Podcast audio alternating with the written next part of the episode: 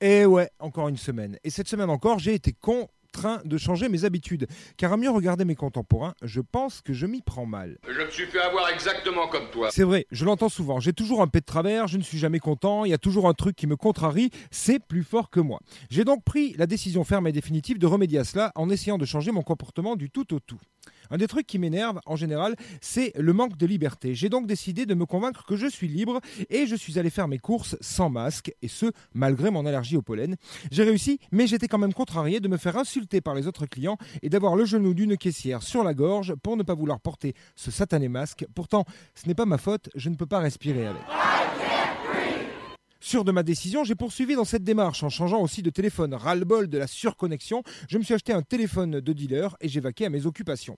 Hélas, l'école ne pouvant accueillir mes filles qu'une demi-heure les heures paires des jours impairs et une heure paire sur deux les jours pairs, je me suis un peu emmêlé les pinceaux et j'ai tout foiré en allant à l'école sans masque, finissant de nouveau un genou sur la gorge, cette fois-ci celui de Martine, la dame de la cantine.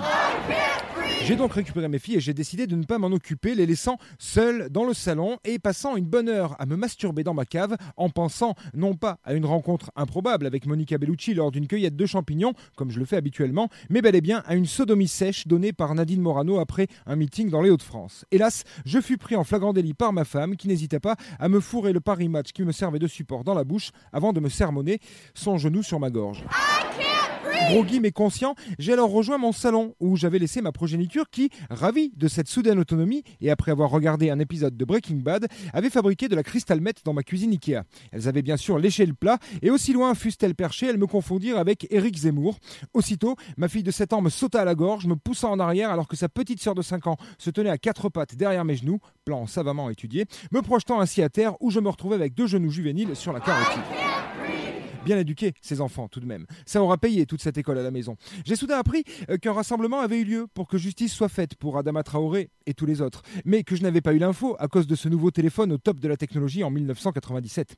Décidément, j'eus bien du mal à changer mes habitudes. J'ai tout essayé, même d'éprouver de l'intérêt pour l'Olympique lyonnais. Ou, ok, c'est presque pareil, d'avoir de la sympathie pour la branche droite de la politique. D'arrêter de fumer. D'écouter énergie.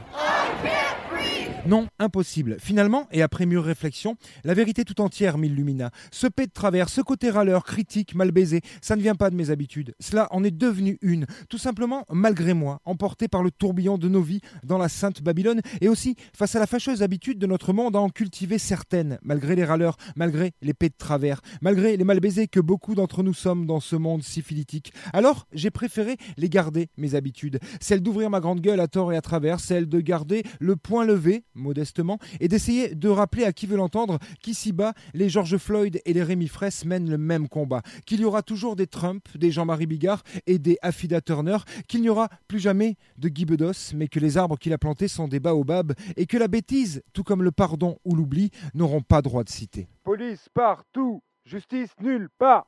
Allez, bonne bourre mes petits habitués. T'as goûté la Charlotte au pomme Oui, monsieur. T'as toujours envie d'aller tripoter la Claudine Non, mon père. Pourquoi? Parce que je préfère la Charlotte. C'était la semaine de Vinceau. Il n'a encore pas fait grand-chose. Hein.